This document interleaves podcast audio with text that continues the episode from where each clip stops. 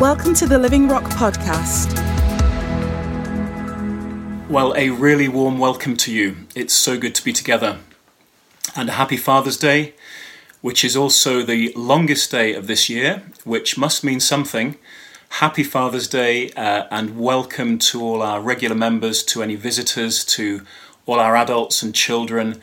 A very warm welcome to Living Rock Church. It's so good to have you with us this morning. Uh, my name is David, and it's my great joy to oversee the congregations uh, in the UK and in Kenya and to provide apostolic direction and care.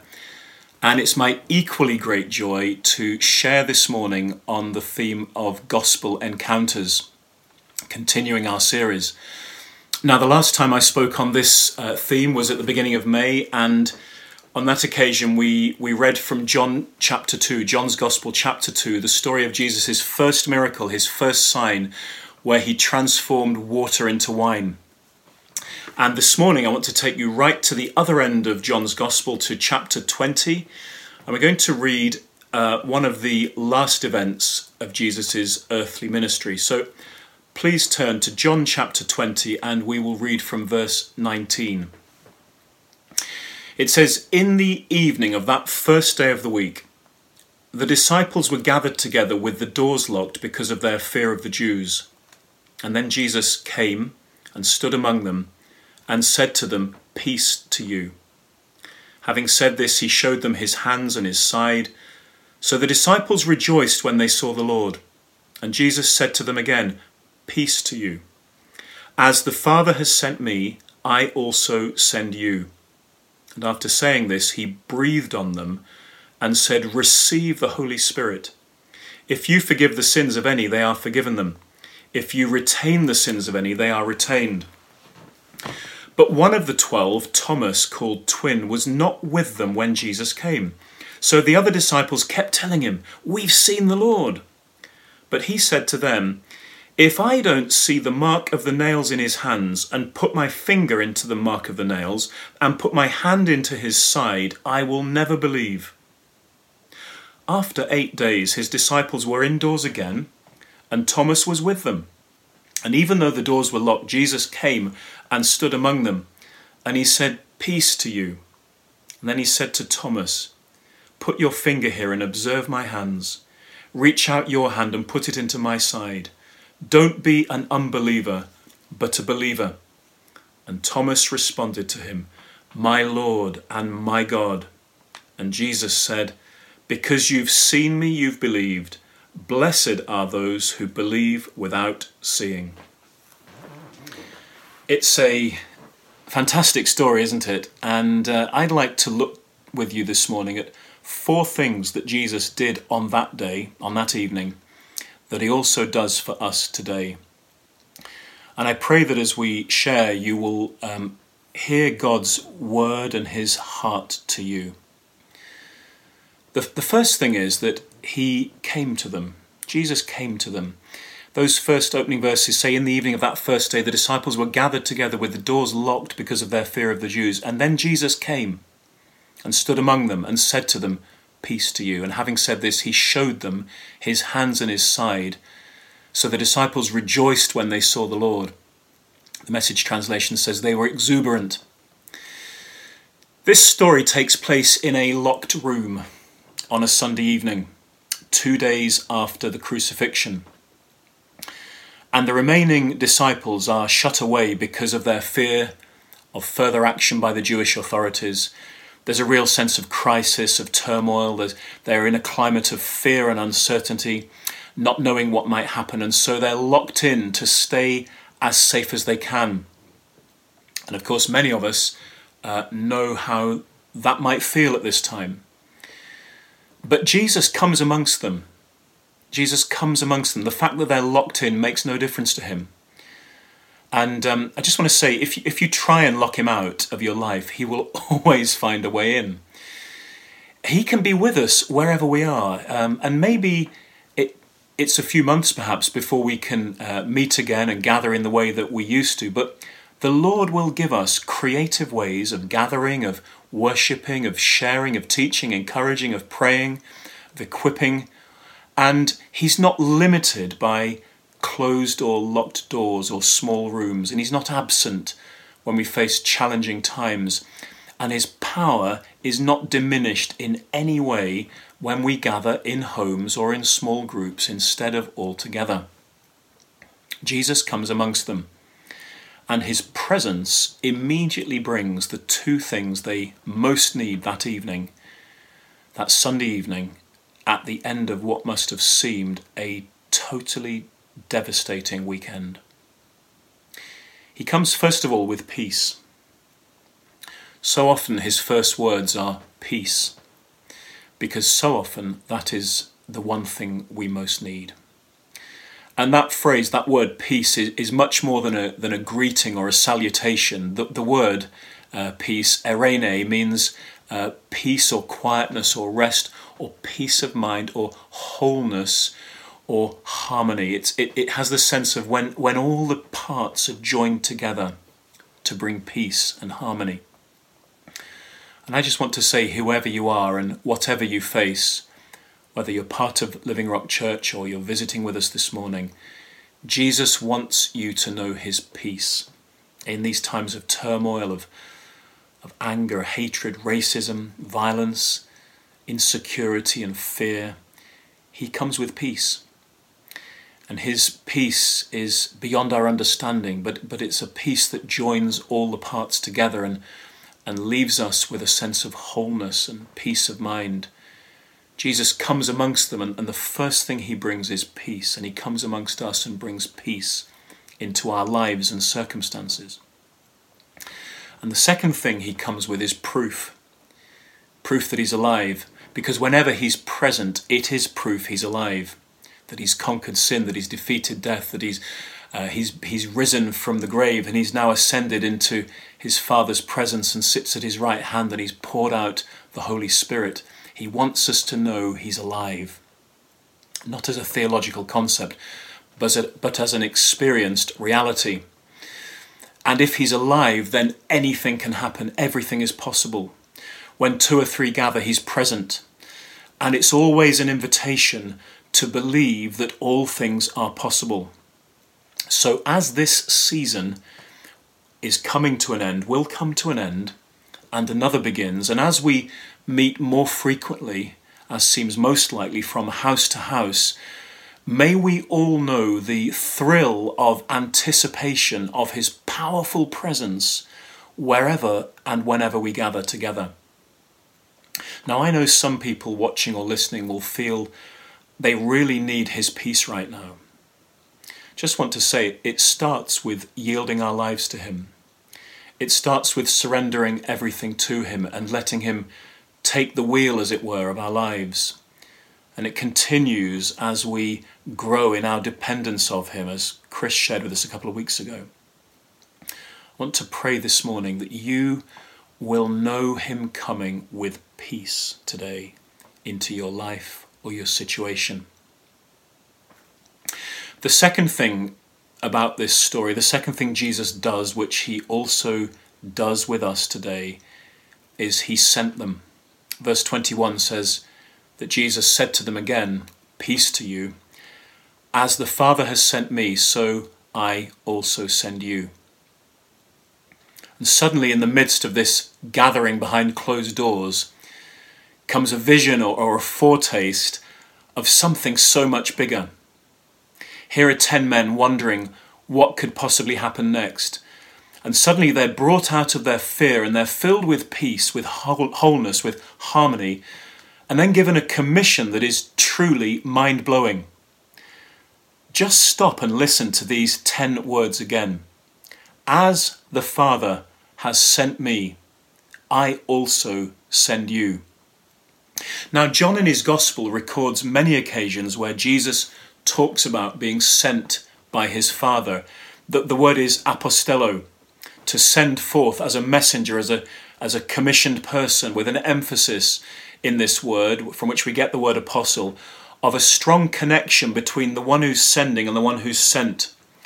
So that the one who's sent really represents the one who sent them. It's almost as if the sender is present in the sending of the sent one. And Jesus' life and ministry were, were framed and, and defined, and all in the context of a deep understanding that he was sent to do the will of his Father. And now, in just the same way, he's commissioning them to continue in all that he started. He's authorizing them to do greater works than him. He, he's passing on the baton and he's lifting them up out of their locked in situation and he's directing them to sign up to a mission that will take them way beyond that room, that house, that city, that nation that they're now in. Let's listen again and, and hear his word to you and me. As the Father sent me, so also I sent you. Send you. Let's listen and hear the urgency of his words. As the Father sent me, so I send you. Let's listen again and let's decide whether we will sign up. As the Father sent me, I send you. I believe this season and the one that will come, that is coming, will be truly defining for the church and for our church in our time. How do we see ourselves? What's our focus? Do we care what's happening in the world? What matters most to us? Will we break out of our buildings? Will we be restricted by our surroundings? Will we move with urgency? Will we be held back by fear? Will we find ever more brilliant, creative ways of communicating our gospel. As the Father sent me, so I send you. How was Jesus sent? Well, without an office, without a stage, without an HQ, without a large admin overhead, but with a commission, with authority, with power, with vision, with purpose, full of grace and truth, full of love and compassion, with healing and wholeness. And now he sends us in just the same way. God so loved the world that he sent his Son. The Son sent his Spirit. And now the Father, the Son, and the Spirit are sending the church into the world.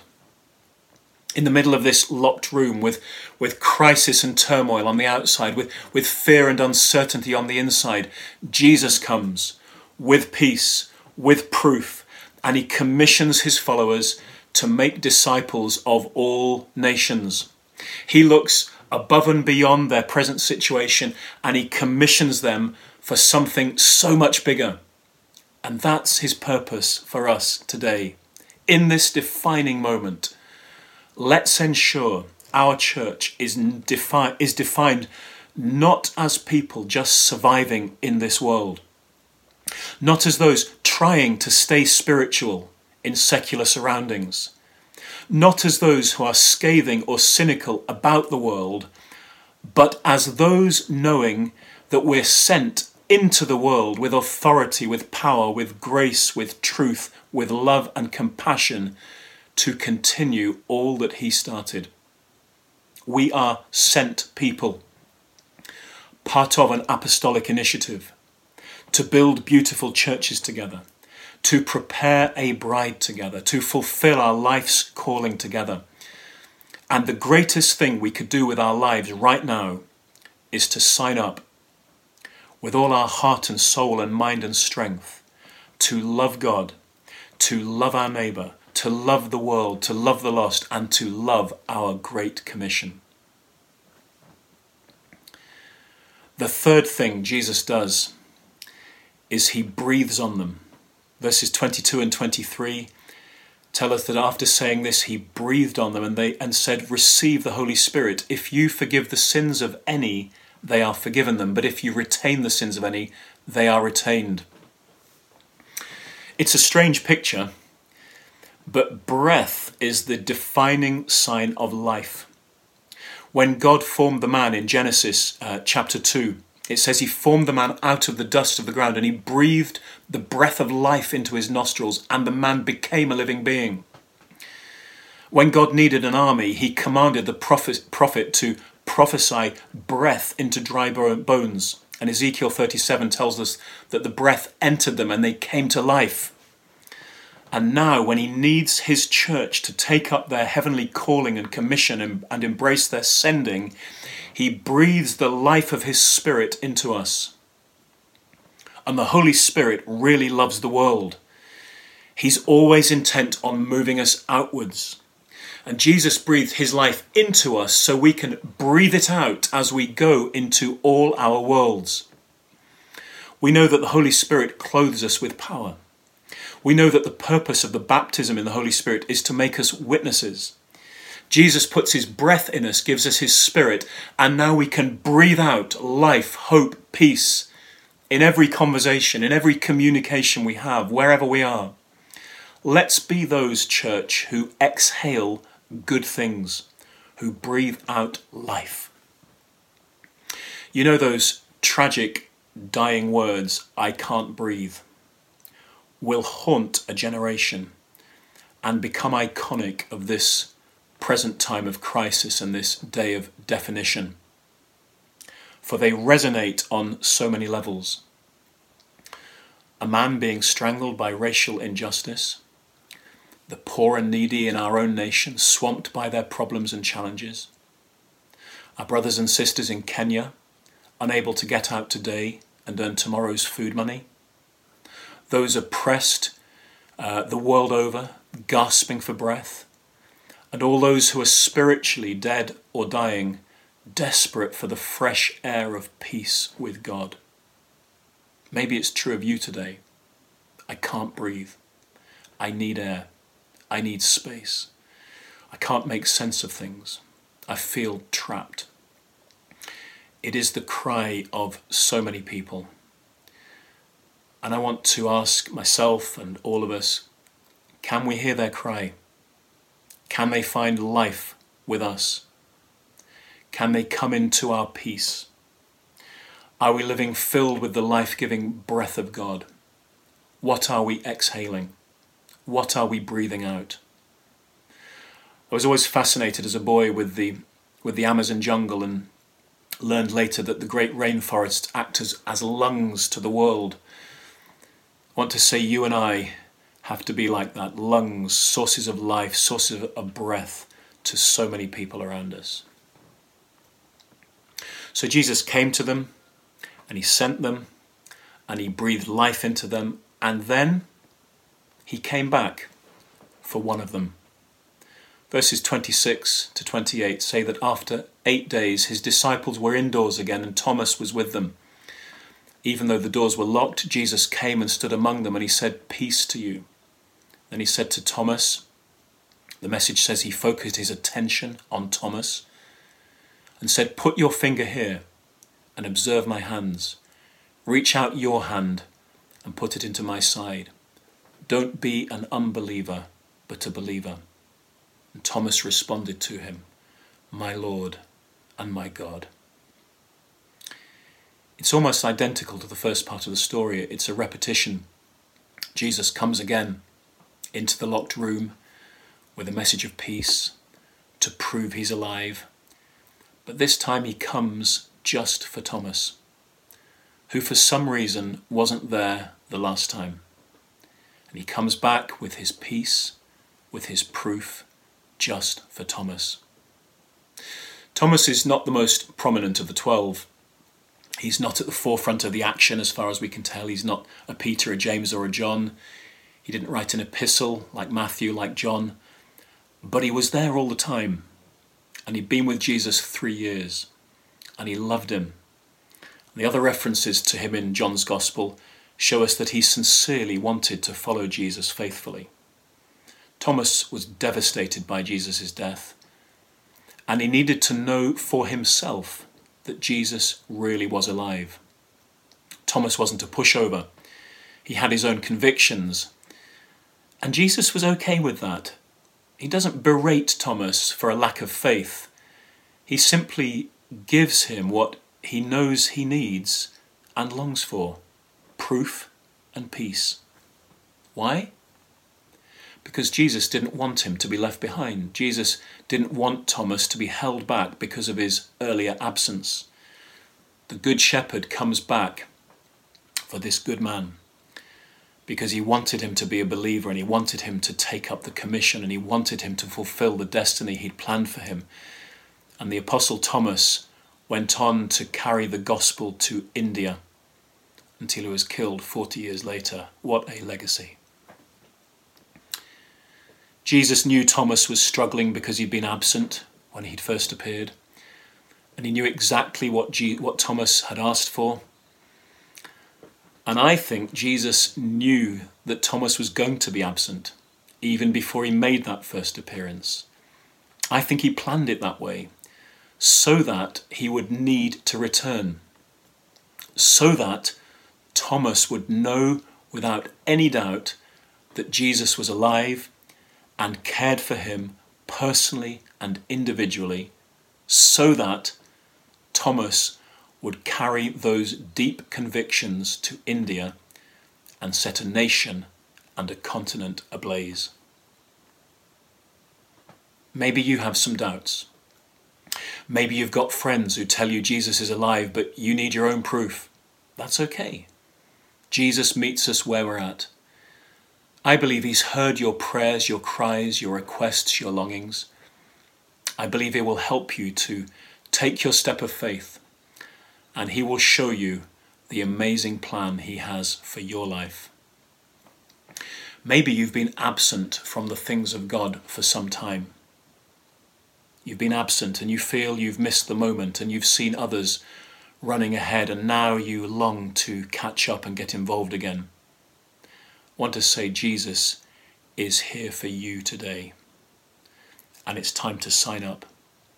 In these defining days, it's time to sign up, to come back, to look Jesus in the eye and respond like Thomas, my Lord and my God. In that room, Jesus came to them and then he sent them and he breathed resurrection life into them. And then he came back to ensure they were all included. I believe that's his heart and his burden for us today.